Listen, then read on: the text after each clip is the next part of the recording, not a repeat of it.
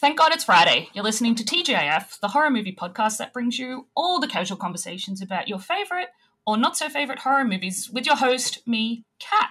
This week I am joined by the founder of Kai FX Horror Group, host of the Monstrosities Voice podcast, and special effects makeup artist Kai. Welcome to the show. How are you going? Hey, what's up?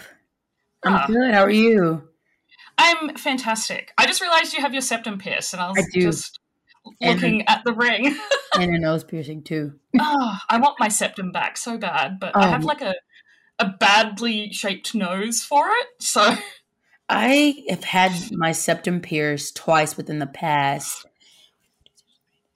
seven, eight years. So Nice. yeah, it's I'm now it's a part of my identity. It's like yeah, it's Kai without a septum is not Kai. So that's how I was like, because I think I had my septum between, I got done when I was like 18, and I had to take it out at about maybe 24 or 25 because I got really sick and I had to get a whole bunch of like different scans and stuff done. Mhm. And so I took it out and it just grew over. So, yeah, the second um, time I got it pierced, like, it you know how- yeah, because you know how it's like they're pushing through like a big heavy chunk of meat, and that's Mm-hmm. you know like and they're like that, it, like you're making barbecue skewers. Like that's how it Oh, feels. God! And I just um, that's how it I feels. can't think about piercings when I eat barbecue. uh, no meat skewers for you, by the sounds Yeah, of it. so um, tell us a little bit about what you do because I know what you do and I Mhm. love what you do. But Thank tell you. the listeners what you do. Well, um, my name is Kai from Kai FX Horror Group. I'm the founder of Kai FX Horror Group, which is pretty much just a multimedia platform that helps to support inclusion um, in the horror genre. So I try my best, um, or we try our best to highlight BIPOC, queer, disabled um, content creators in the horror genre and kind of give them a platform and a voice um, to, to for support, really, you know, like donations or just like getting them out there because I feel like in in the horror genre, those groups are so marginalized or throughout tropes and things of that nature. So it's time for us to rewrite our stories. It's time for us to rewrite our narratives, and so that's pretty much what Kai FX is all about. I'm also the host of Monstrosities Voice Horrors and Touch podcast, which is a horror um, podcast for Black horror by Black horror. Um, I talk about a, a different array of horror movies, not just Black horror, but I try my best to just highlight the Black experience or the Black American experience through um, those films as well. And then on top of that, I'm a special effects makeup artist. So I get to go behind the scenes and make all the blood and guts and wounds. And I've been doing that since I was like 18, 19 years old. And that's been amazing. Um, I've been in the, the makeup cosmetic industry for a very long time. So being able to do that and seeing the behind the scenes of the monster movie magic is awesome too. So I really have my hands in a lot of stuff. no, I love your Instagram when you um because I'll go and share pictures that you've done with my partner and be like, oh, you have to check this out. This is so cool. Oh, I love so horror. much. I love horror makeup. It's um, it's really oh, I don't know. There's just it's so different to your typical cosmetic, or even like the uh, like more high end how they do like the fancy. I don't know what it's called. Yeah. With the, the one thing about special effects makeup that I just love and appreciate is just the freedom.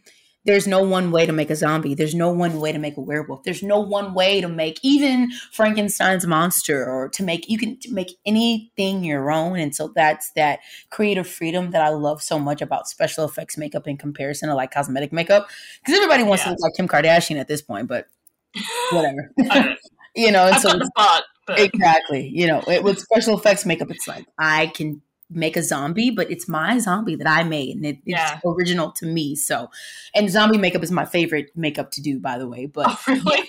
yeah i love it because there's no bounds no one's going to tell me that's not a zombie i'm like yes it is you don't know because a zombie is not going to look like another zombie so you're going to take the Do you know what happens to people when they're dying and decaying? exactly No. do you know exactly exactly no uh, do you know what the undead is like no you don't so shut up I get to decide that. exactly Yeah, I love I love special effects makeup. I um I wish I was more like um visually creative so that I could but it's I just write instead because that's, that's, easy. that's great. That's amazing. Yeah, I just rather write. I um I'm actually meant to be starting to write for a new horror site that's coming out of another media outlet. I'm still waiting to hear back from them. And I was like, look, I don't write reviews, but I do write features and critical analysis of things. So if you want that, mm-hmm. that's a lot easier. I can write a review, but it's not going to be like a an interesting review. I can't write that way. I, I completely understand because when I was doing my article on Ari Aster, um, pretty much talking about the his two films and then the the student film that he did, I was like, this isn't a review. This is me really just being concerned about Ari Aster's well being after I watched Midsommar, after seeing A Strange Thing About the Johnsons and then seeing Hereditary, then seeing Midsommar. I'm literally sitting in the theater like, is this man okay? Like, is he is he good? so I took that and I'm like, okay, I'm going to do a critical analysis of all these films, and it's not a review. It's spoiler alert. So I completely understand. exactly. Yeah, I wouldn't be able to be. I wouldn't be able to discuss the film without completely spoiling it for people who haven't watched it. Exactly. So I'm just like, look, y'all, um, you're gonna figure out what's gonna happen because in order for me to, you know, accurately express or explain what my narratives and or rhetoric is, I'm going to need you to plainly see either the scene or whatever setup that is being placed in the in the article. So yeah, I totally understand. Yeah. It's spoiler country. Yeah, very much so. I just I can't write without it. so um the movie you chose today, I when you said to me, "Let's do the Blair Witch Project," and I wrote back, "Are you trying to kill me?" Because I haven't watched this film since I was like sixteen. So really, I was four yeah. when it came out. I was four years old when it came out, nineteen ninety nine. I'm young, so I was ten. I was ten. Yeah, I was four. Years, I I don't even remember the first time I watched Blair Witch Project. I was probably like in high school or middle school. I I was familiar with the meme or the they they didn't know they were memes at the time, but they were memes of the spoofs of of um of a Blair Witch Project and, and the snotty nose and the seed. I. I don't know where to go. I don't know what to feel. You know all that. So I have those moments every day, though. I have those snotty nose camera moments every day. That's 2021 for you. That was 2020, really. Oh, no. 2020 was more like the ending scene where she's just sitting there shrieking, looking at Josh like, ah, ah, that was 2020. 2021 is more like, you know what, I've accepted what's going okay, on, yeah. and I'm just going to sit here and cry and talk to myself. Uh, yes. Yeah. Yeah. I've already felt that this year. So yeah, 2021 has just been. Not to mention, we just got done dealing with this hell of a snor- snowstorm in Texas. Like what? oh yeah, it's crazy. What a weird time. I, I just, oh, right. everything's just so strange. weird, weird times for everyone. I hear it's um, it'll be like yeah. 80 degrees one day and then 50 the next. So we're just like, what are you what are you doing? What are we doing? It's the same. It's the same here. Like it was I remember watching my thermostat go from 72 degrees to 46 in the course of a couple hours inside of my home. Yikes. So I was like, and everyone, it's so oh, funny on Twitter because I love Twitter. Everyone was talking about the day after tomorrow with Dennis Quaid, and everybody's like, "I need Dennis Quaid to come save me." All like, all of Texas was like, "Where's Dennis Quaid?" And I'm like, "Please!" And then Jake Gyllenhaal, of course, I'm like, "Please, Jake Gyllenhaal, please, like, help us." Help us. but anyways, moving into the project. Like. all right. So, a little bit about the Blair Witch product, Project. Um, it is a 1999 American super, supernatural horror film written, directed, and edited by Daniel Myrick and Eduardo Sanchez. It is based on the purportedly, I don't know how to say that word, true story of three films filmmakers. Heather Donahue, Michael C. Williams, and Joshua Leonard, who hike into the Black Hills near Burkittsville, Maryland in 1994 to film a documentary about a local legend known as the Blair Witch. It had a budget of about 300,000 and at box office made 248.6 million. This film is in the Guinness World Records for top budget box office ratio for a mainstream feature film. The film cost um uh it says it costs like 300,000 to make and made back 248 million. So a ratio of $1 spent for every $10,000 made. What? That's a quick turnaround. I don't even think they knew that was going to happen. no, no, not at all. And the actors got like a thousand dollars a day for the eight days of filming, right? And I would have been so pissed. Mm-hmm. But I also read that they continued to pay them afterwards as well for like the okay profit. and then especially, I, I did a little research dealing dealing with the stuff that they had to deal with a lot of the reactions that we got out of the film were like raw reactions like in the torment that they went through. I'm like i need a little bit more money than that okay? Oh yeah. I want like a million bucks at least. Uh, right? I'm easy. Yeah. Just give me a cool meal cool meal ticket and and, and i'm good. I can buy a house with that. It's fine. Honestly so, honestly just um, give me Give me five thousand.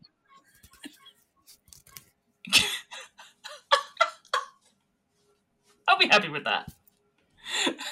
I'm happy with that. All right. So at the start of the film, we see there are what is it like an opening tile slate? That's what they're called. Yeah. I don't know. Little title card. I know nothing like about film. Yeah, title card. Title card. That's the first time I've said that on a podcast. Right? I, I usually um, dead meat title card. That's, that's where I got that from. Yeah. so the title card says in October of 1994, three student filmmakers disappeared in the woods near Burkittsville, Maryland, while shooting a documentary. A year later, their footage was found. So um, the the film starts out and we meet Heather and Josh, who are gathering up their equipment. We're at Heather's house. Um, Heather's really awkward, mm-hmm. but it's fine. Very much so. She's a little weird. Very much so. Um, they're Josh is too, stuff. Though. Yeah, they're all weird. Maybe it's just 1994 things. Yeah. I wasn't even just here yet. I didn't come until a year later. I was definitely here and it was weird, from what I remember.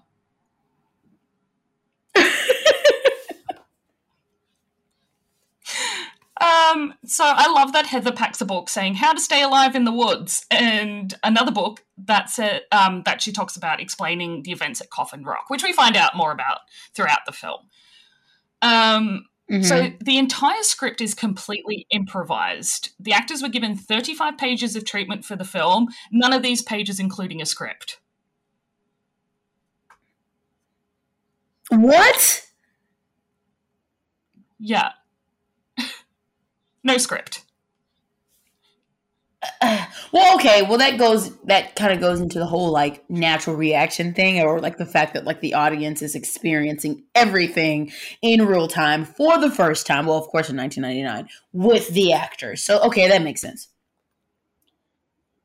Yeah. Yeah. That exactly. makes sense.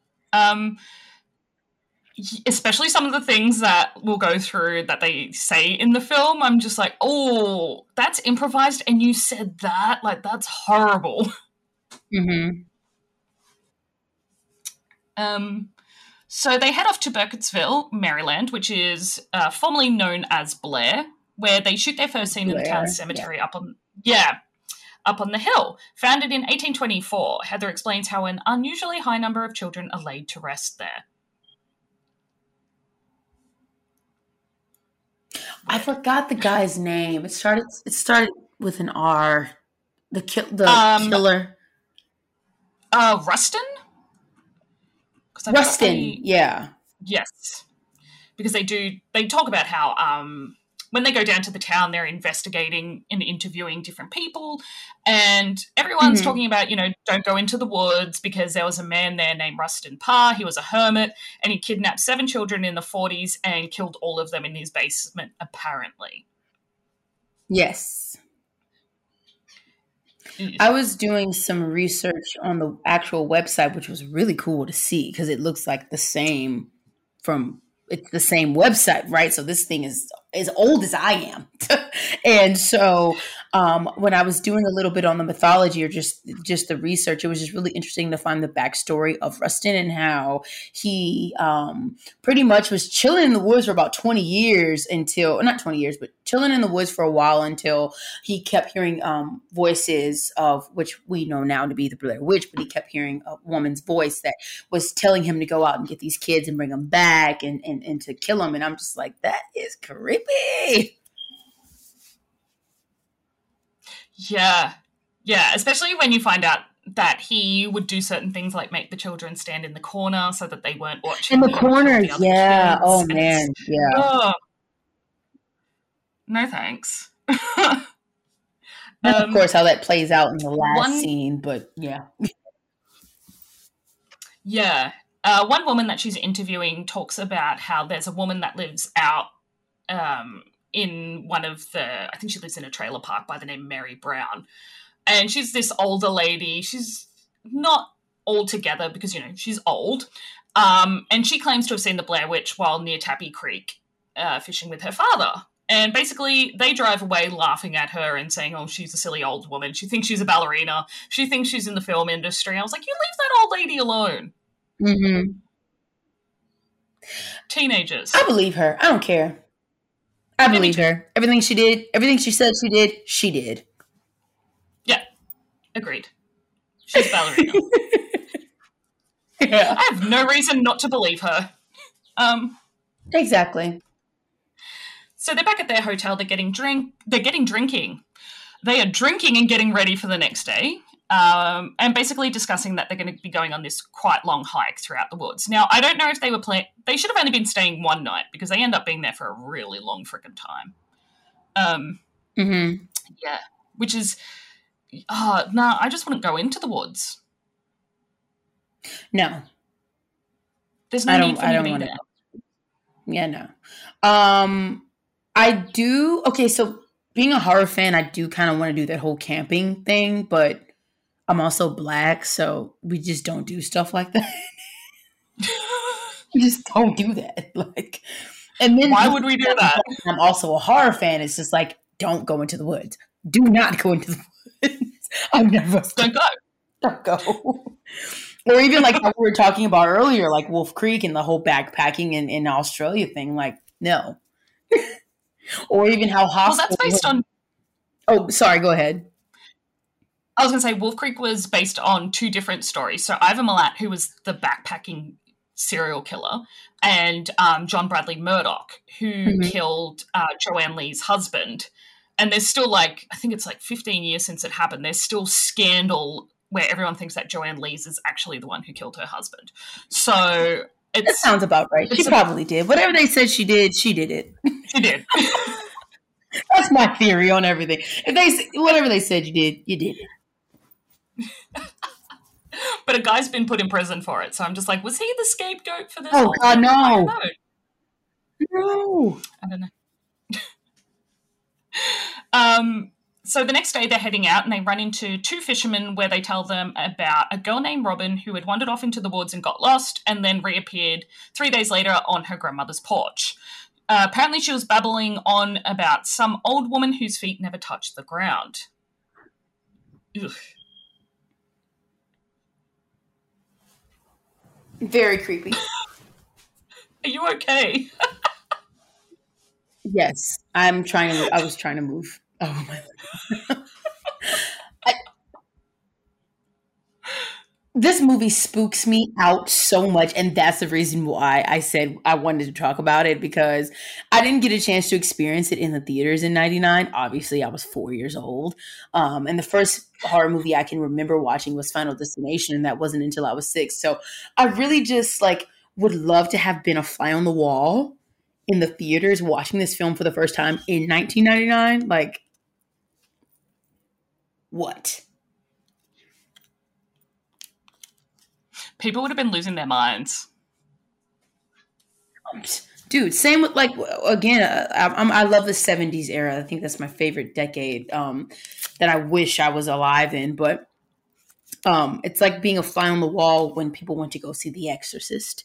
It's the same. The cultural impact that the Blair um, Witch Project had regarding just being viral before viral was even viral, before we even knew what viral was, before we even knew what an online campaign was. That's what the Blair Witch Project was. So I, I think it's just an amazing film Yeah. for just um, being like a predecessor for films like Paranormal Activity and you know, you know whatever all other found footage films. But it definitely laid its mark for sure. Yeah, and considering it wasn't the first film to do the found footage technique, it is probably the um, the landmark film to do it because of the whole Absolutely. people always questioning: is it real? Were they really out there? Um, and like we know that they were put under extenuating circumstances. Like the director was feeding them less and less every day throughout the eight days. Every day, yeah. Um, and it's just like, okay, so they'll put under some pretty crappy times. And it feels genuine. Like the film does feel genuine. And that's the scary part. again I, I think that goes into like us as the audience or i can speak for the audience in 1999 watching this movie for the first time and experiencing whatever the actors are experiencing for the first time because that, that it, nothing was you know i guess i wouldn't necessarily say rehearsed but they didn't know what was going on it was just they're just going with the flow and filming this movie so that i feel like that's what kind of created this whole like raw and authenticity of the film and that's why people were like yo this movie's real Yeah, So, yeah. absolutely. Uh, I love that um, they are, that they did interview people through the town, and then as they're walking through the start of the woods, that they're running into other people before they're completely cut off from the world. And that's when you're Mhm. just like, okay, well, shit's going to go down now because you haven't seen anyone for hours.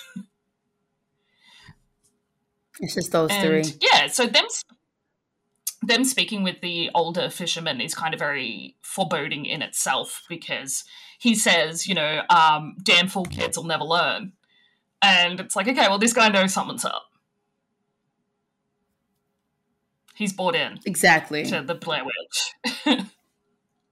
exactly Um, yeah, so they continue on. Heather is incredibly arrogant and self important throughout this entire film.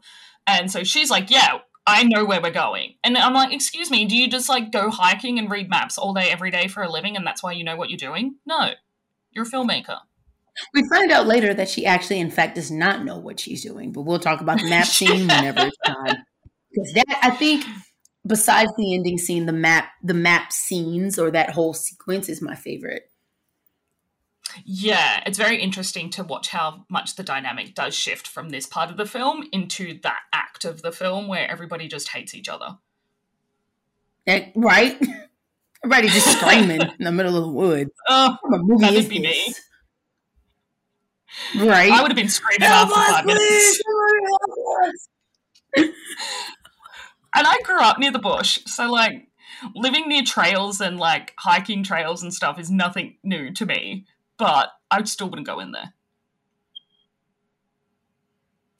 No thanks. Uh, Ivan Milat has a nephew No. called Matthew Milat, and when I was about eighteen or nineteen, his nephew and a friend murdered a guy and buried him in a forest that's near my house.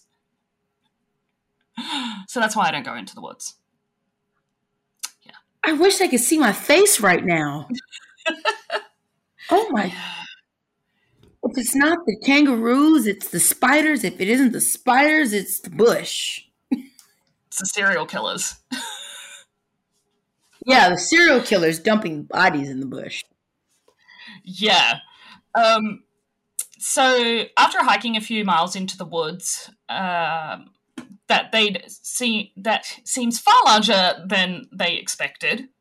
Um, they finally come across the creek where the Coffin Rock massacre occurred. So Heather gets up with her book and she's reading the story, and I was like, "You're boring. Heather's really boring." Very political. Yeah i just this um i read somewhere that she actually got nominated for worst actress and i was like i can see that in this part Swear. yeah um, someone uh, I saw somewhere that she like was in a lot of like steak and shake commercials after Blair Witch. And I was like, Steak and Shake, ew. Actually, Steak and Shake Ew. has great shakes, but their food. No steak, thanks. Yeah, no, not steak and shake. That's not dietary. Anyways, Should not be at all. yeah, Um, no. uh, it starts to rain, so they decide that they're going to set up camp for the night. And they're in quite high spirits because, like, it's our first night. We're only here for one night, and then we're out of here. Uh, Mike spends the entire night farting in the tent.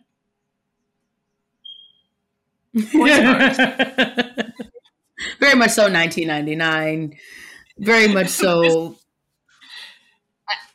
Yeah. Sign jokes are funny. yeah. Yeah, at the time. Um, the next morning, Joshua claims that he heard strange noises during the night, and one of them he swore was someone laughing.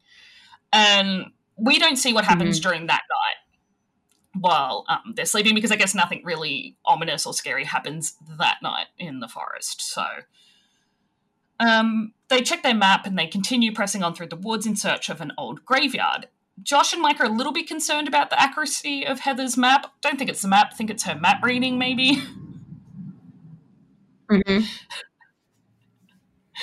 Oh, she's overconfident.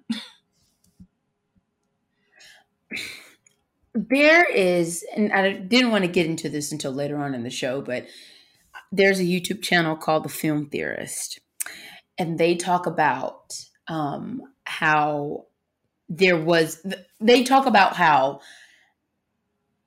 there was no Blair Witch, and Josh and Mike made it up just to kill Heather, and how that map scene specifically was like the giveaway for that.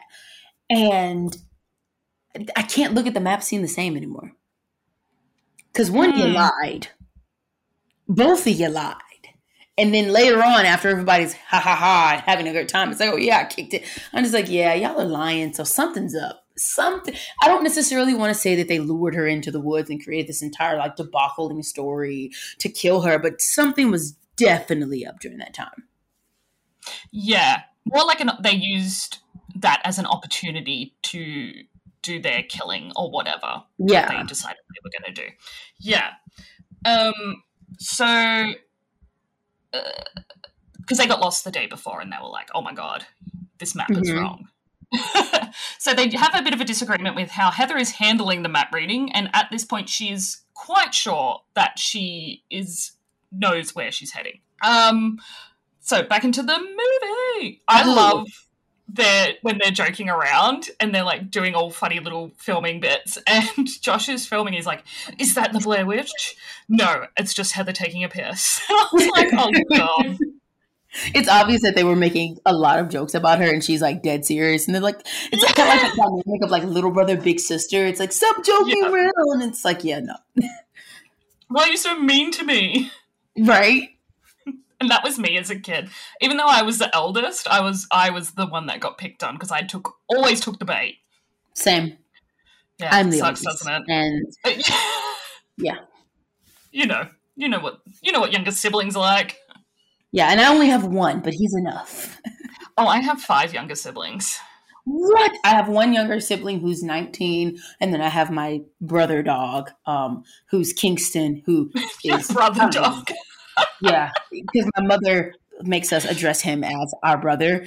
And one day I was Oh. in class and she texts me and she's like, You're an auntie. And I'm like, Oh God. Like I almost went in a cardiac arrest and she sends me this picture of all these puppies. And I'm like, Don't you ever scare me like that again. A hell of a day.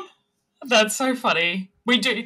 I um I sent a meme to my siblings last night, and it was like um grandparents asking you why you haven't had kids yet, and then it's like a person showing a like their animal, and I was like, this is me. It's like presenting my dog. Thank you. Oh, yes. Although Yeah. my family don't harass I am me. that cat having kids. Yeah, I don't. My family have never asked me like, when are you having kids?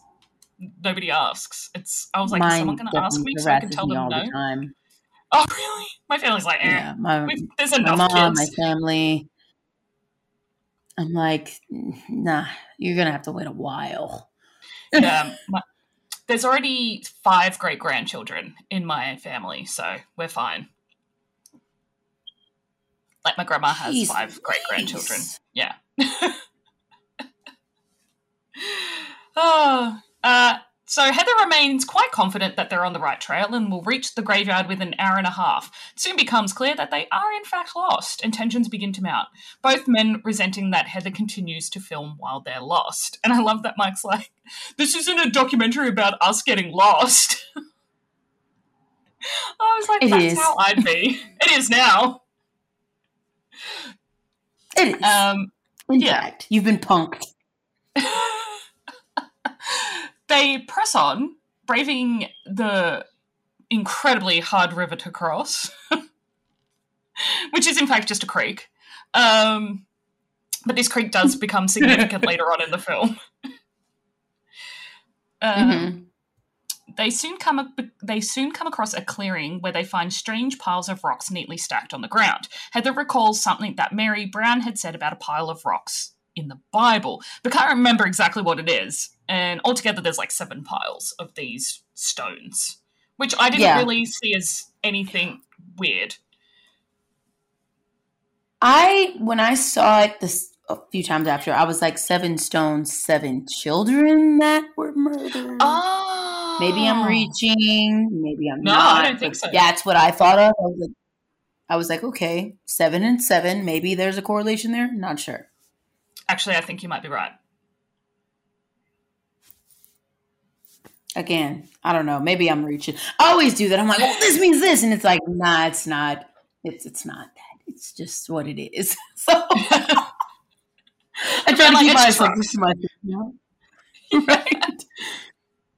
Um. So that night they build a fire and cook some food they don't seem to be so tense with one another because they're like, okay, well, we're going to finally eat, we're going to get some sleep. So during that night, Heather takes them all back to the clearing to film some rocks, and one of them knocks one of the piles of rocks over. And Heather gets really pissed off about that, which was weird. mm-hmm. I don't know why. Again, we're dealing with someone who is very serious. In in Heather's mind, she's Steven Spielberg. Oh. So you you know what I mean? Yeah, I'm serious about my craft. I'm serious, and you guys are goofing around. And granted, like the, the equipment back in the '90s was heavy. It's not like they're just filming from whatever they got. So I can I can understand her her frustration in a sense, but also you also have to think that she thinks that she is the you know Jerry Bruckheimer, Steven Spielberg of her. she's a film student, so of course she's going to have like this level of seriousness against her. So I kind of empathize a little bit. So I really like how serious she is because when I was 22, 23, I was definitely that serious about everything. When I was 22, 23, which was only a couple of years ago, um, uh, have I ever been serious? Have It took me till about 24 to get over it. And I was just like, whoa, why am I so serious? Uh, I don't think. I, yeah, no, no.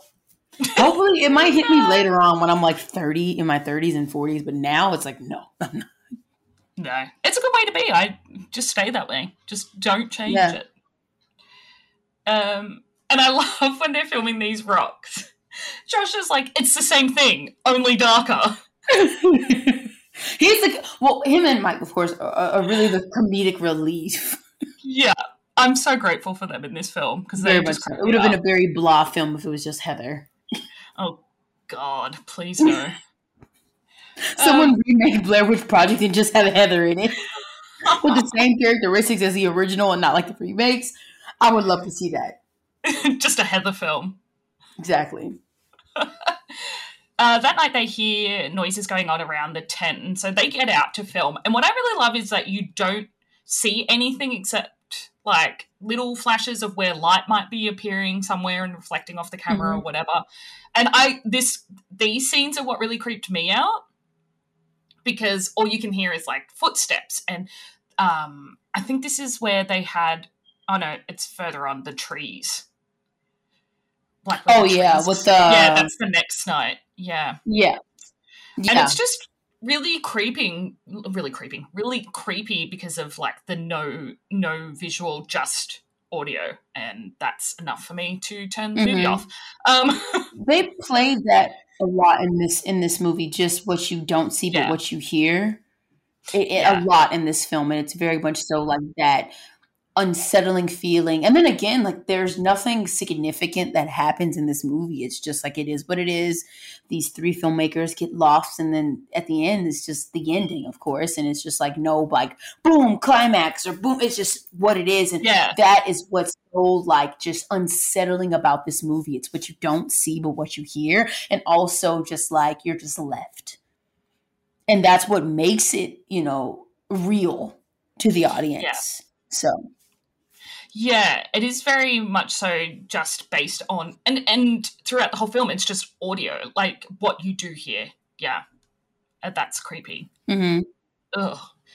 And um, the next morning, it's raining. Heather's screams are a mess. Pardon? He- Heather's screams are terrifying, like curdling. Her screams yeah. are just. Oh. yeah they sound genuine.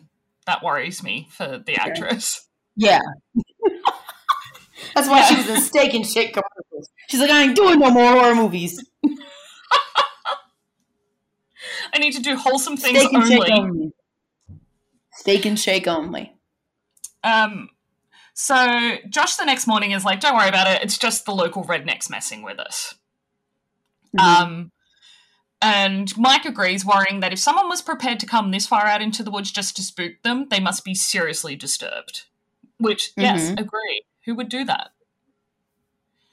Uh, the relationship between the three of them are also starting to be a little bit strange because Heather says things while she's filming like nobody is really speaking to me at the moment. Mm-hmm. Um, I reckon it's just because it's raining, they haven't slept, they're hungry, and Heather has gotten them lost. So mm-hmm. Um, I think I also read or f- found out in her diary um, how the dynamic between Josh, Mike, and um, Heather were playing as well. If you go online and you actually read her diary, which I think is fucking brilliant, especially for 1999, um, you can kind of tell that dynamic was kind of thinning out as well. Yeah. Um, in, in her diary entries. So definitely, that is amazing.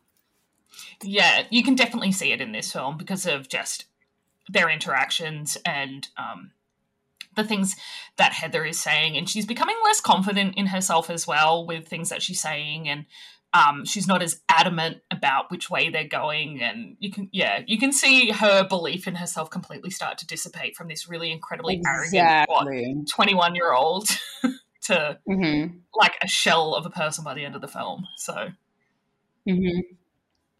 yeah. Um, so Heather suggests that they just camp for the night because it's raining. They're going to go look for the car tomorrow. Uh, Heather says, "You know, the car's not that far away.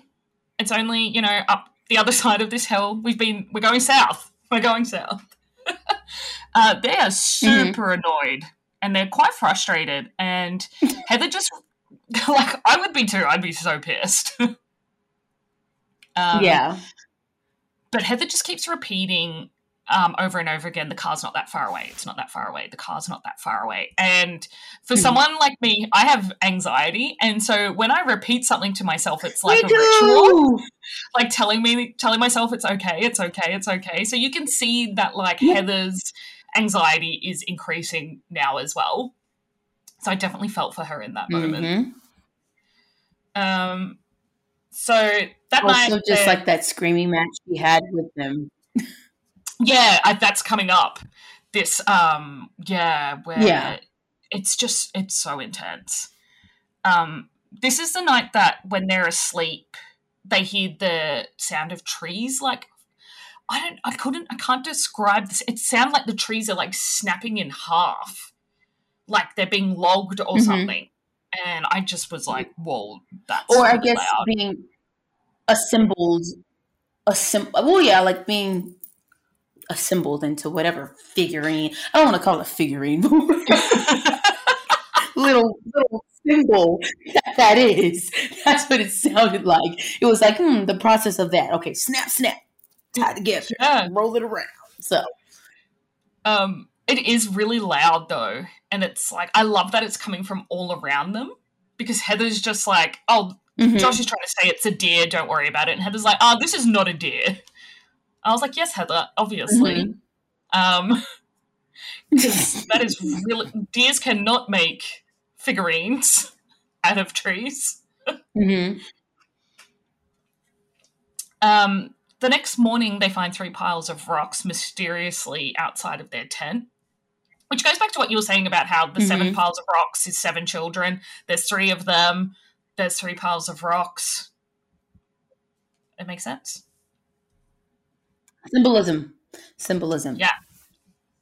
Yeah, the rocks look really weird as well. Like um the way that they're created. Is this the part where they find the teeth, or is that closer towards the end? Where there's That's like it looks like there's human teeth. Okay, cool. Yeah, okay, I was getting yeah. confused. I was like, I know there's like teeth at the end. It's like, what the fuck? Oh yeah, that uh, mm, my mouth. Um, so tensions are incredibly high at this point, and to make things worse, the map Yeah. has disappeared. Um, so the Very night before so. Heather, Disappeared, quote unquote. yeah, which uh, the scene just escalates so quickly. Um, hmm So Heather's basically accusing either one of them of doing something with the map, and they're obviously both denying it, and um, they're completely lost, and there's no way they're going to be finding their way back to the car anytime soon. So Josh implies that Heather has deliberately lost Mhm. or hidden it to keep them in the woods to make her movie. So Josh throws around some pretty heavy accusations, and um, we can kind of see that because Heather has continued to film in really, like, mm, I don't know the word, scenes that you wouldn't want to film somebody in, like in like feeling vulnerable or feeling aggressive or upset, and she is. I was just going to say chosen to do uncomfortable. Just more so uncomfortable. Mm. Yeah, uncomfortable moments. Yeah, and Heather's just kind of gone, oh, morals and ethics. Pardon?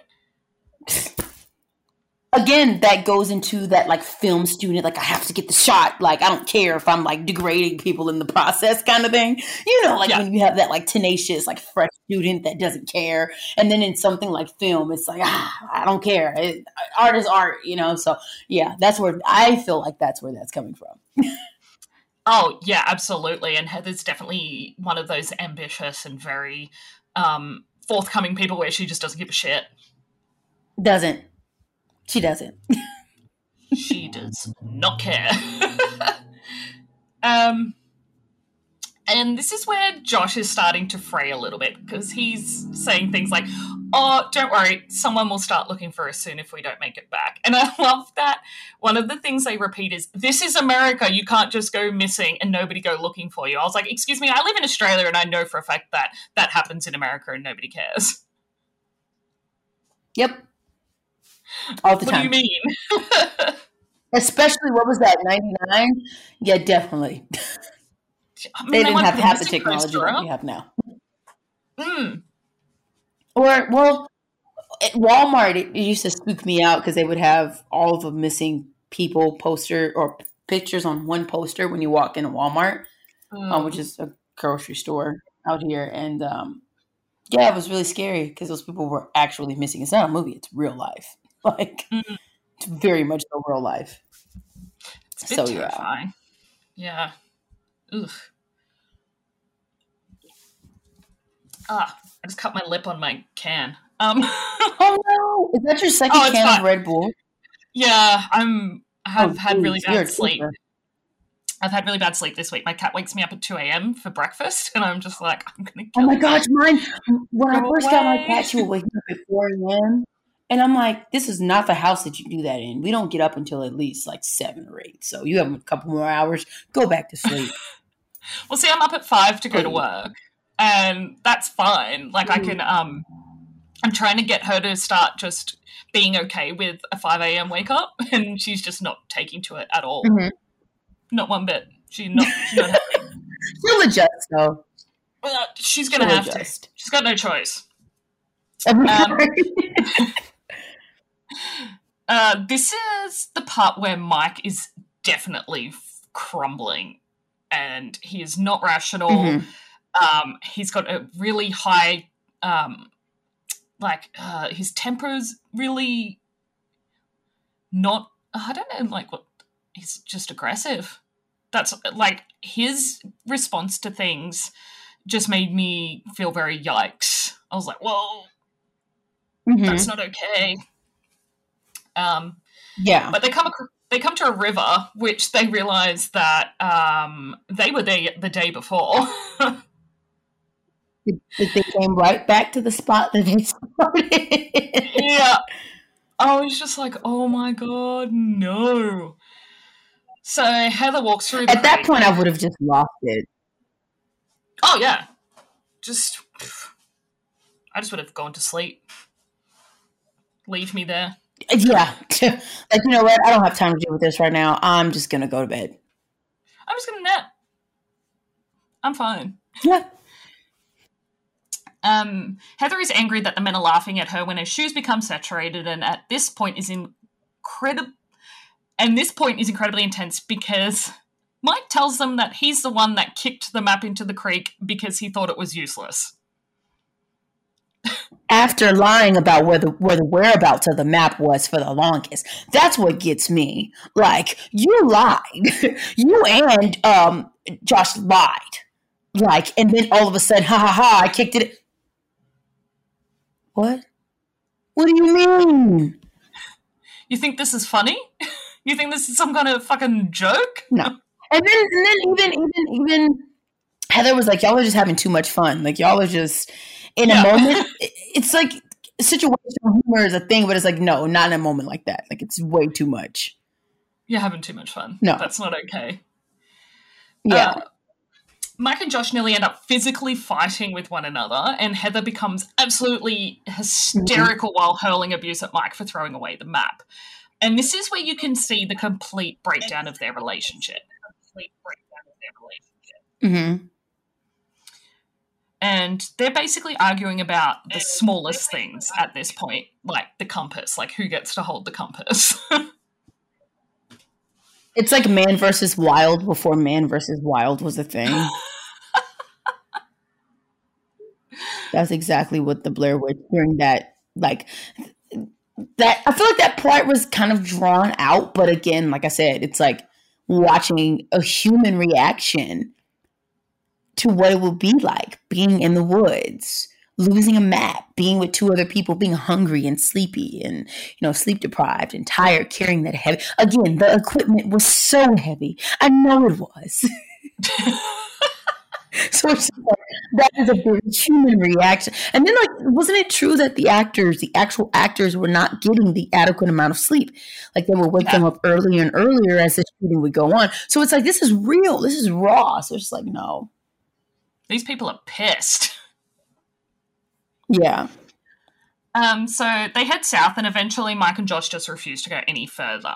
Mike finds mm-hmm. a nearby clearing um, where they this is where they find those stick figures and symbols hanging from the trees. So some are stick people, and some are the symbols of the witch. And Heather the just yeah. yeah, Heather straight up straight up says, "I don't know what any of this means." So um, these symbols are recurring throughout the film and the marketing materials for the movie. So Eddie Kedward and co-director mm-hmm. Sanchez told uh, a movie outlet that the symbols act as a portal. So, meaning that once the students see these stick figures hung around their tents, they're not escaping the witch or the forest alive. So, it was meant to be like this foreboding symbol, like okay. you're dead. That's it, you're gone. Um, I also uh, read that there when when they were roaming around during the time of, of the map sequence that they were in a different like they went into a different like time warps or they were like it was it's very I don't know where I saw that, but yeah, they were like in a different like time warps of like of the witch, and it's like they couldn't escape that. So I guess kind of similar to what you're saying regarding like the, the figurines or or the symbols and how it's like no matter what you do since you've seen this thing, it's like you're dead. And it is like that portal for them. Yeah, that's really interesting. I'm gonna have to look that up. I, you know what? I, I can send it to you. I, I knew it was on some yeah. video I watched. But I'll just send it to you. Yeah, I'd love to see it. Um, So Mike is incredibly aggressive now and yells constantly at Heather to turn off the camera. He's Mhm. yelling for help. Heather's telling him this is not the way we're going to get out of here. And I was like, well, you don't Mhm. really have many options at this stage, do you? Yell for help. No.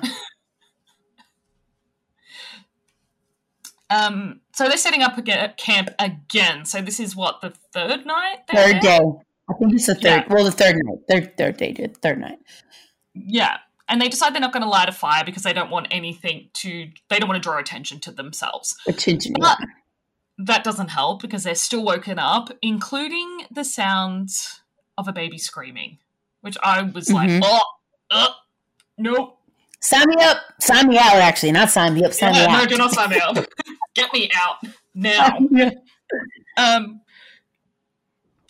uh, I read somewhere that the actors had no idea that this was going to happen, and the directors actually shook their tent. Yes. So their reaction is Yes. real. It's raw. Yeah. I think No from this point on in the film, it's very much like, hey, I don't know what's going on. I'm just here doing this movie. WTH. I, guess, I guess I'm here. Um, Right? so they're all basically they're once again in this darkness and we're hearing um, just different sounds going on and heather filming as she follows either josh or mike through the forest and they're getting the fuck away from their campsite um, and they're basically just Absolutely. sitting in complete darkness and all we can hear is their conversation as they spend the night like huddled in the woods somewhere. They have no idea where they are. Mm-hmm. no thanks. I just this the being in the dark because um i have astigmatism and so i if i take my glasses off and it's just poorly if it's just poorly lit in anywhere like i just can't see properly so dark just is even darker for me I actually am afraid of the dark, being the biggest horror fan that I am. It's not that there's something in the dark that's going to get me, it's just not knowing, in fact, what is in the dark. yeah It's the, the unknown that frightens me. And ever since I was a kid, I've been afraid, afraid of the dark. oh yeah i don't blame you very I, the dark doesn't bother me but dark like dark darkness does Yeah. Like Like I the uh, like thinking about the depth of the ocean, like that kind of dark. Like Yes, that yes, no thank no. Yeah. Oh. Um they go back to the tent once daybreak comes along and Josh finds that all of his belongings have basically been thrown all over the campsite. thrown around. Covered, They're covered in a slimy substance, which I was like ectoplasm straight away. The Ghostbuster in me. right? Uh, so there's like a whole bunch of wooden stick figures um, scattered on their campsite as well. And Mhm. Mike is basically yelling at Heather, Are you not scared enough? Like, let's get the fuck out of here. Um, but of course, being serious, Heather, she's like, no. ah, we'll get out of here, but I'm going to keep filming you in one of the most Mhm. terrifying moments of your life right now. Um, so Mike snaps and attacks Heather because he is just sick of her filming everything. And um, Josh also starts to become a little bit unhinged. So we haven't really watched Josh um, really be impacted beyond like just a general frustration for being lost. But at this Yeah. point, he's quite depressed, he's dark, and he goes off and he's like basically disassociating by himself off on a little log somewhere hanging out, uh, which Mhm. is probably what I would have done. So, Absolutely. and this is where Mike You and Heather empathize of with Josh. I definitely do. I definitely do. This is where Heather and Mike kind of um, form an alliance because Mike is trying to get Heather to uh, empathize for Josh's feelings right now because she's kind of like, why would he do that? Why is why would he just stop? And Mike's like, nah, he's having a hard time. Like, give him some space. And I kind of like that about this part. That Mike is. It, it feels like almost a redemption part of Mike's character arc, Yeah. if there is one. I wish that we would have we we get a lot of character to well, okay, we get what we get with Heather, right? Like we get her characteristics, right? But we don't get a lot for for Mike and Josh and I wish that we would have just gone a little bit further, especially again, like you said, like Josh, because we don't really know. He's kind of just there. You know what I mean? And it's yeah. like you don't get that kind of character development with him. And and again, uh, with the basis of the film being like this is a found footage film. This is like human. This is like what it is, and you're kind of seeing the humanity unfold as they are in the the woods longer and longer, whatever. You you can see that, but it's just like, dang, if I would have known a little bit more about Josh, just to grasp that empathy with him, it would have been cool. Yeah, absolutely. It would have been nice to have that with all of them, some kind of character arc. Like we get something with Heather, with Mike, we get that little bit of redeeming quality where he's trying to help Heather. And then with yeah, like you said with Josh, it's just like uh he just disappears. That's it. He gets a bit yep. moody and then gone. That's pretty much it. Yeah. and and leaves. Yeah. And so they continue through the woods. They come across a river which again is the river that they crossed the two days before that in a row. yeah.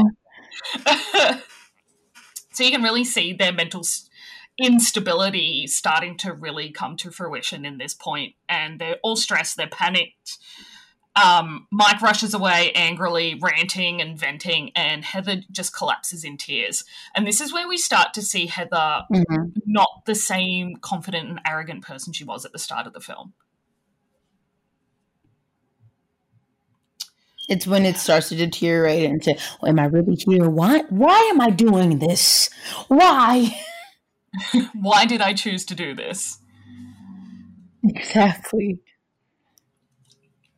Um, Josh's Josh's anger and frustration finally boils over, and turning the camera on Heather taunts her about her ambition and obsession that has led to them being lost, cold, and hungry. Mike tries to, you know, calm Josh down, but he continues to torment Heather until she just breaks down in tears. So he he is he says some really horrible things to her. Um, he says things like, There's no one here to help you. She left you little trinkets. You fucking took one of them. She ran after us. There's no one here to help you. We walked for 15 hours today. We ended up in the same place. There's no one here to help you. That's your motivation. So he's kind of, he's coaching her in this filming situation because she's on camera now, not him. And he's just really not okay. I think that I read somewhere that um, Heather was actually years prior to her obsession or where she was in that moment, that she felt like she was drawn to the Blair Witch, and that it was kind of like that whole situation with R- Rustin. Rustin, is that his name? Yeah.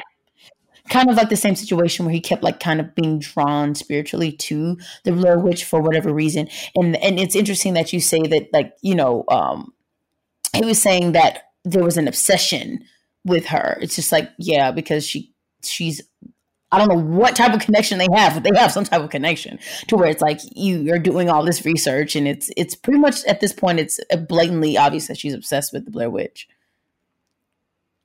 Yeah, definitely. It's scary. Yeah, very much so. Because you never know. I mean, Josh and, and Mike are just like, hey, I'm just here to help. But it's just like you don't know the actual intention of the person who's kind of in charge, quote unquote. So. Yeah. Heather's um, Heather's uh, like pigheadedness has really started to deflate at this point. Mm-hmm. Um, so basically, Josh is a complete asshole at this point. Um, he started very positive and supportive, and mm-hmm. as a you know contributing member of this group, and now you can just see how much this whole being lost in the woods has really impacted him just through his interactions with Heather and Mike. Not necessarily anything we see him physically do, but the way we hear him verbally interact with the people that he's with is very concerning mm-hmm. um, and a telltale sign of his mental health at this point. Absolutely. Um, nighttime rolls around again, and they're pretty much sleeping in the same spot that they did the night before. after they've walked in circles all day. And the night before. and the night before. Um, I like this scene because they're kind of trying to be more positive, and they're talking about like food that they miss. And Mike says, "You know, who right? wants a cheeseburger?" Again, very 1994. I would have totally been in that conversation talking about cheeseburgers. I'd be like, I want pizza, I want a taco. Right. Pretzels. Oh. I love Ooh, yeah. Yeah, that's a good one. Nothing happens that night, thank God. That felt that felt mm-hmm. like a false sense of security. like, oh, maybe everything will be okay. Yeah. Uh, but when they wake up the next morning, they find that Josh has vanished. So they search the entire area around the campsite, but there's no sign of him. Mike believes that Josh has simply just gone off for some time alone, but even after they've packed up and broken down the tent, there's no sign of him. Heather's screaming into the woods, and I love that she's like, We can't even find the fucking car. How are we meant to find Josh? that this is when the realism starts to smack her upside the head. Like, oh, now you want to be a realist. like, yeah, now you want to accept what's happening? Okay, all right. exactly. Uh, we don't really see what happens during this day because it's just like Heather and Mike hanging out, and I think there's like a little bit of a montage of that and whatever they're doing. Uh, nighttime rolls around mm-hmm. and they wake up to strange noises in the woods, including what seems to be the sound of Josh screaming. So they stumble around in the dark. Screaming. Oh. Yeah. Sorry, this is the part that just sends chills up my spine because it's so scary. Oh, oh no, I know what you mean. It's um to hear someone in pain like that, that is that makes me feel sick. Yeah. And then like sick, you know what's gonna happen. So it's like ah! you know he's gonna die. Yeah. Um so they go around looking for him, there's no sign, and it's impossible basically to tell where he's coming from. Anyway, the next morning Heather finds mm-hmm. a strange bundle of sticks held together with twine on the ground outside the tent. She um basically picks it up and throws it away, and they're just hanging out at the site yeah. because they're just too exhausted to move on.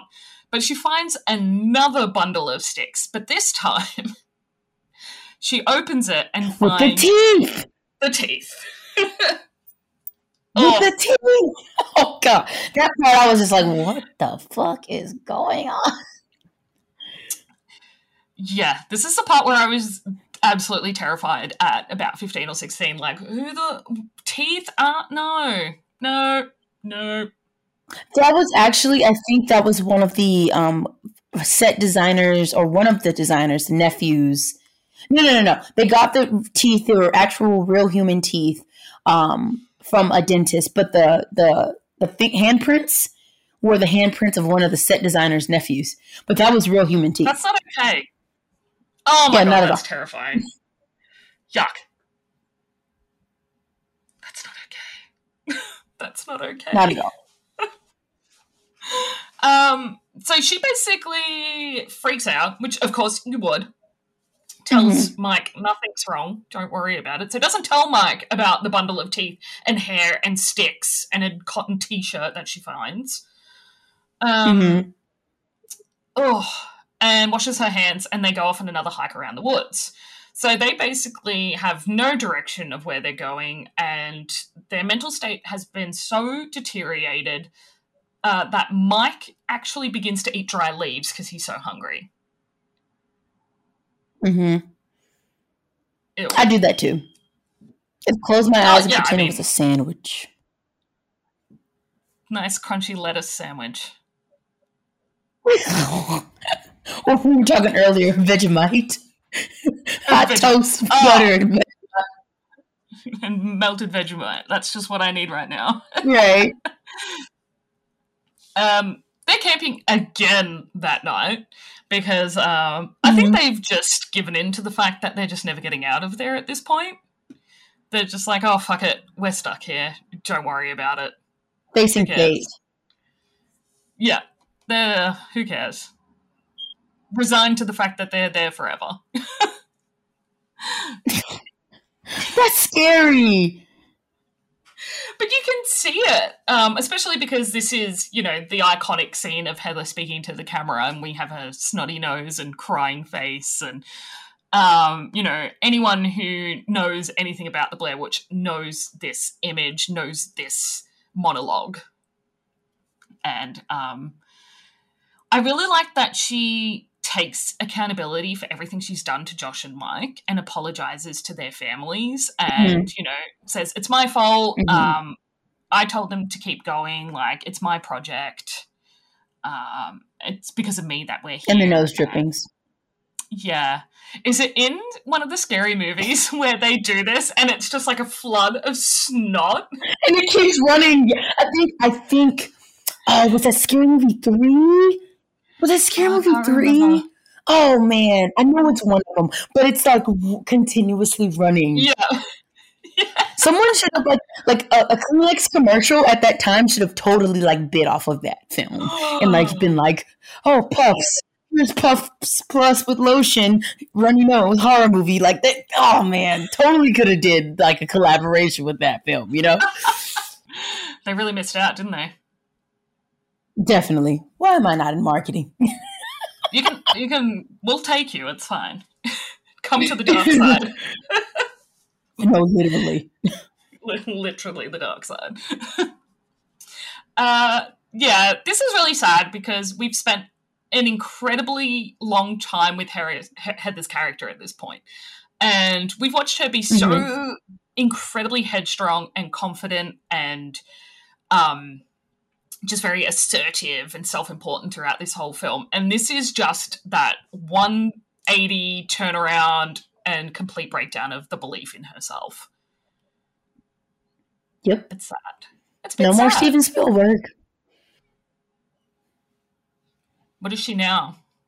I don't know any mediocre filmmakers. Actually that's um, a lie i know heaps yeah, I was gonna say yeah. Um, she's giving very much. Oh, ah, damn, that's problematic for me to say M Night Shyamalan because M Night Shyamalan is on a spectrum, but I'm not. Yeah. He's not mediocre. I'm sorry. I can't believe I actually just said that. Um, I don't know. Whoever made Slither. oh, I've I haven't even seen that film, so. Oh God! Don't go! Don't. I don't. take that. Or or um, I don't know. I don't know. I'm gonna stop putting my foot in my mouth at this point. Just know that she's not Steven Spielberg anymore, and she's a regular ass film student at this point. Yeah. uh, they hear Josh's voice again that night, and this time it's a lot closer to them. And he's pleading mm-hmm. for somebody to help him. So they leave the tent and go help him. Help him. Will yeah. try to help him. So uh, they're following his voice and they find an abandoned house inside of another clearing and they go inside. Inside the house are all the same symbols that they've seen um, like crafted out of the sticks around their tent in other parts of the forest. And um, there's also children's handprints. Yuck. Kids in mm-hmm. horror movies. And that's where the, the nephews come in. um, Josh's voice is coming from somewhere inside of the house somewhere. Mm-hmm. So I think it's projecting all around the house to yeah. trick Mike and Heather. So Mike goes upstairs to find Josh, but then realizes the voice is actually coming from the basement. Down, so he, yeah, he runs back down. and um, all of a sudden, Mike is completely silent. And I think he was carrying his own camera because that camera falls. Mm-hmm. And then we're back at Heather, who mm-hmm. and Heather's screaming hysterically for Mike at this point. I literally that that scream is ringing in my yeah. ears right now. It's cur- blood curdling, like it's so just. Ah, ah, oh God, it's just a lot. That one, that's a scream yeah. queen. She's a scream scream queen for sure. I feel like she's an underrated yeah. because that scream is is blood curdling. Yeah, it is actually terrifying listening. I was watching the ending scene um, just before we jumped on the call, and I was thinking to myself, this is so intense, even though yeah. the ending scene only lasts like five minutes, if that. Yeah. Um, so Heather follows Mike down into the basement, and he's standing in the corner with his face against the wall. Just like the children. Uh, just like the kids. So suddenly, Ca- Heather's camera is knocked out of her hand, and she goes completely silent too. So her her breathing's gone. Her she's not screaming, not making a single sound. Um, and the camera that is on the ground runs for a few seconds, and then the battery dies. Literally a few seconds. Yeah. I was waiting for something to happen in those few seconds while the camera was on the ground and nothing did. And I was like, I don't know what's worse. I love endings like that though. I do. And it's the realist it's the realism for me. It's the it's the this could actually happen. This actually did happen in the case of this film with it being found footage and that you go home. You, this is what you paid for. Go home. You yeah. paid to see a found footage. It's like the end of Paranormal Activity. Oh no, the end of Paranormal Activity, of course, has that ending scene.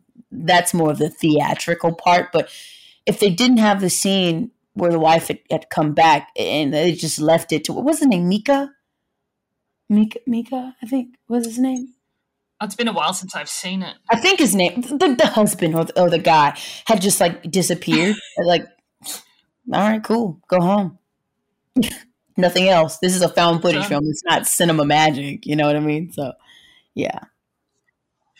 But I feel like found footage does that exceptionally well, where it's just like that's it. Like, there's mm-hmm. nothing else to show you because this is literally where the found footage ends. Mm-hmm. What more do you want? Exactly. I love it. it. I love the Blair Witch Project. This movie, for its time, I wish I got an opportunity to experience it during that time. It was again monumental, um, very much so viral before viral was even before we even knew what viral was, um, and one of the first yeah. online marketing campaigns for a film. Um, it is definitely you can see that within the found footage subgenre of, of horror and so it's beautiful. Yeah. I've really gotten into found footage lately. So mm-hmm. last week i watched the den and it was great. Okay have you seen it? I have not but i've heard of it.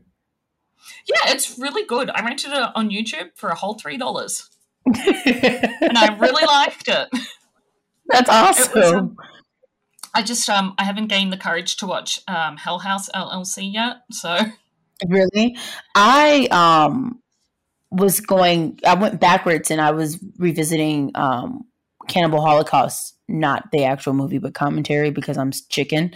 Um, definitely chicken. But and then thinking about like Green Inferno, um, Eli Roth's Green Inferno, and thinking about those movies and thinking about the films that came before. It's just like, or is it is what's that movie? Oh, starts with a D. Um, oh, is it?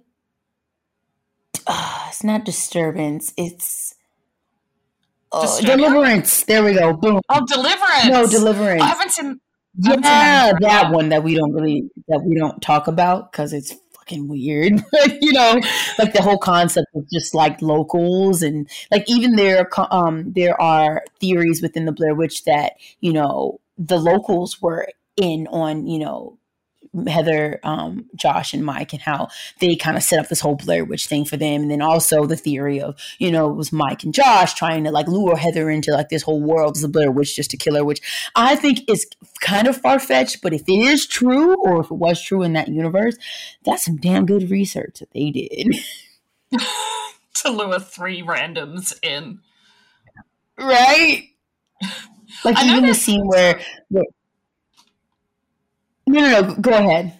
I was just saying, there's there's so many theories about the ending of this film. So, like that Josh was the yeah. murderer, that Mike and Josh paired up, mm-hmm. that Heather had lured them there to kill them, and she only filmed the bits that she wanted people to see, and that there is a Blair Witch. Mm-hmm. And so there's like all these different theories for mm-hmm. the end of the film. And I was like, I love when something is so ambiguous that people will set up all these different theories for it. And so I, I just like am I know a lot of people don't like things being that ambiguous, but I'm like, oh, I'll I'll eat that shit up. I'll be like, yes, I'll take it. Keep it that way. Yeah, absolutely.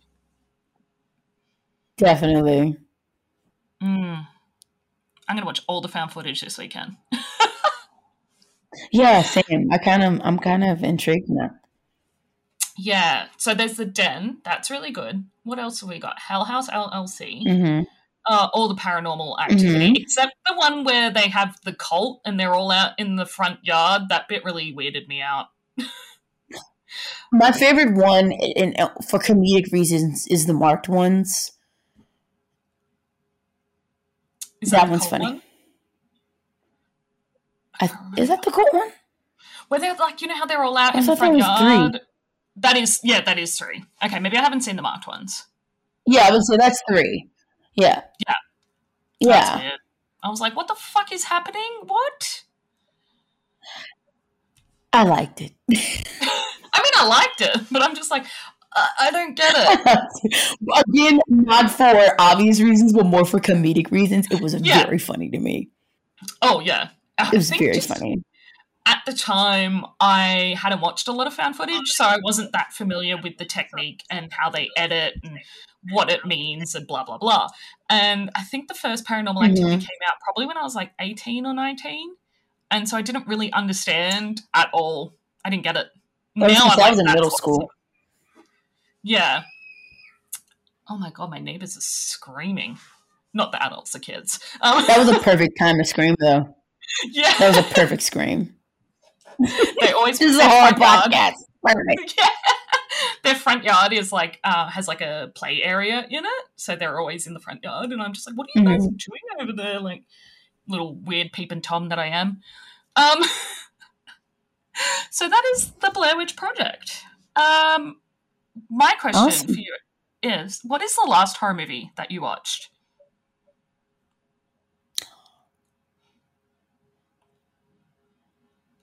Ginger snaps. Oh hell yeah! I love that movie. What did have you had you seen it before? I watched Ginger Snaps like two, three days ago. Yeah, I had um seen it before, and then I watched it again, and yeah, Ginger Snaps because I was um I was doing Ginger Snaps and American Werewolf in London for another show, and Nice. I was like, let me just go ahead and just revisit it, and man, that movie's great. I like I said when I was was on the show, I wish I'd seen Ginger Snaps when I was in middle school and when I was in early high school because I would have definitely appreciated it more. You know, I, I think I watched Ginger Snaps for the first time when I was in college, so you know, whatever. But when I was in middle school and high school, dude, I would have. Oh, I I am them. They are me. Like I love them. I Yeah. love Bridget and Ginger, two badass sisters, and I feel it's great.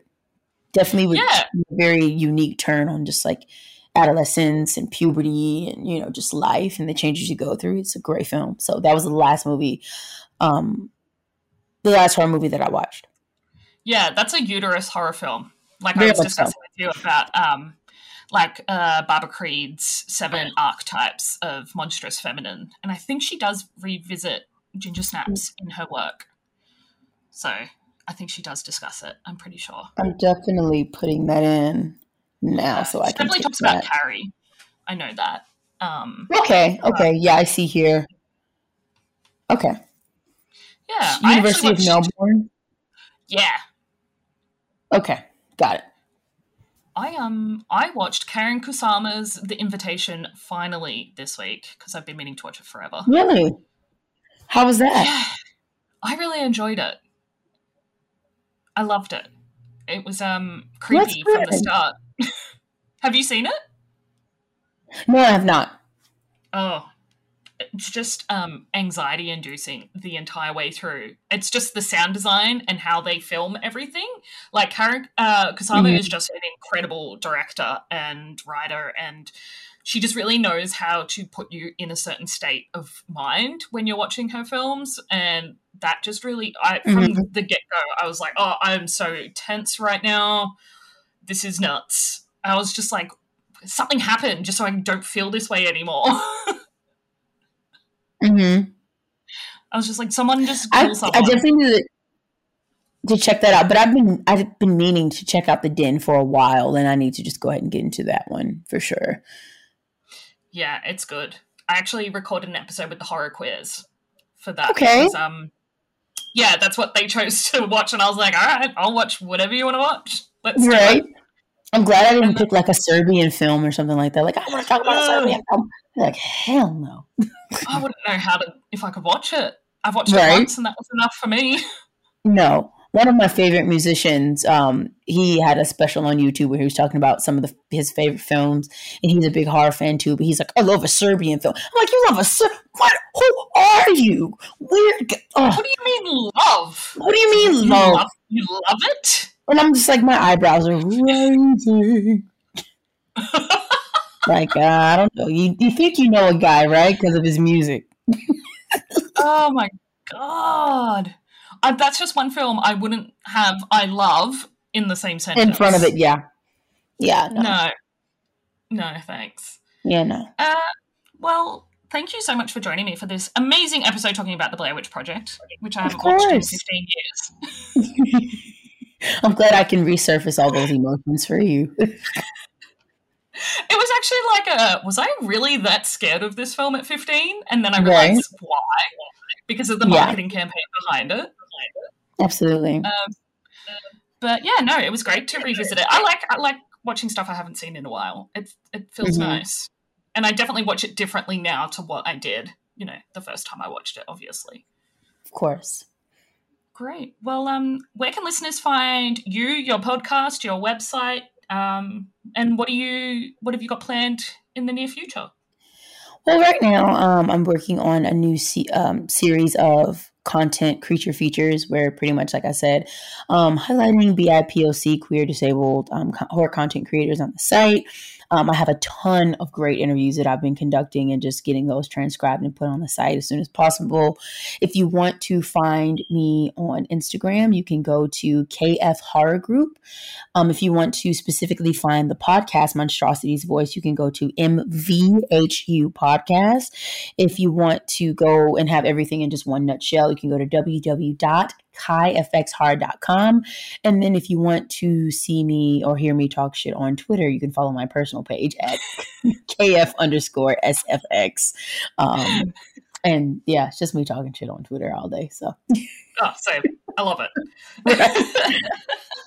well, thank you so much for having me. This was a blast. thank you. I've had a great time. Awesome. Um, please go and support Kai in all the places mentioned. Uh, Thanks for listening. If you've enjoyed the podcast and you'd like to help support the podcast, please leave a rating and review to catch all the latest on me. I am on Twitter at catstead underscore. Original catstead without the underscore. I'm still coming for you and that Twitter username for all podcast related content. Follow the podcast on Instagram, Twitter, and Facebook at TGIF Pod. You've been listening to TGIF. See you next Friday.